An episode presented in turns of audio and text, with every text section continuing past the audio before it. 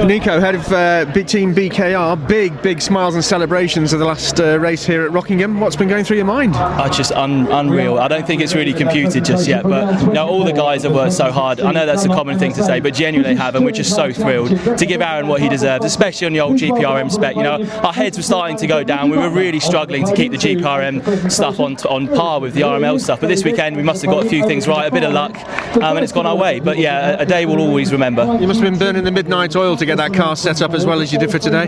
We did. It was a lot of work. We've got a great engineer, a great number one. Um, Swindon have been absolutely amazing, helping us get the engine where we need it. Everyone's been great. All the suppliers, everyone from Xtrac, Cosworth, they've just been brilliant. For our first year, we couldn't have asked for anything more, and we're absolutely over the moon. So a maiden win is going to mean that Rockingham goes down in your diary as a, a, special day.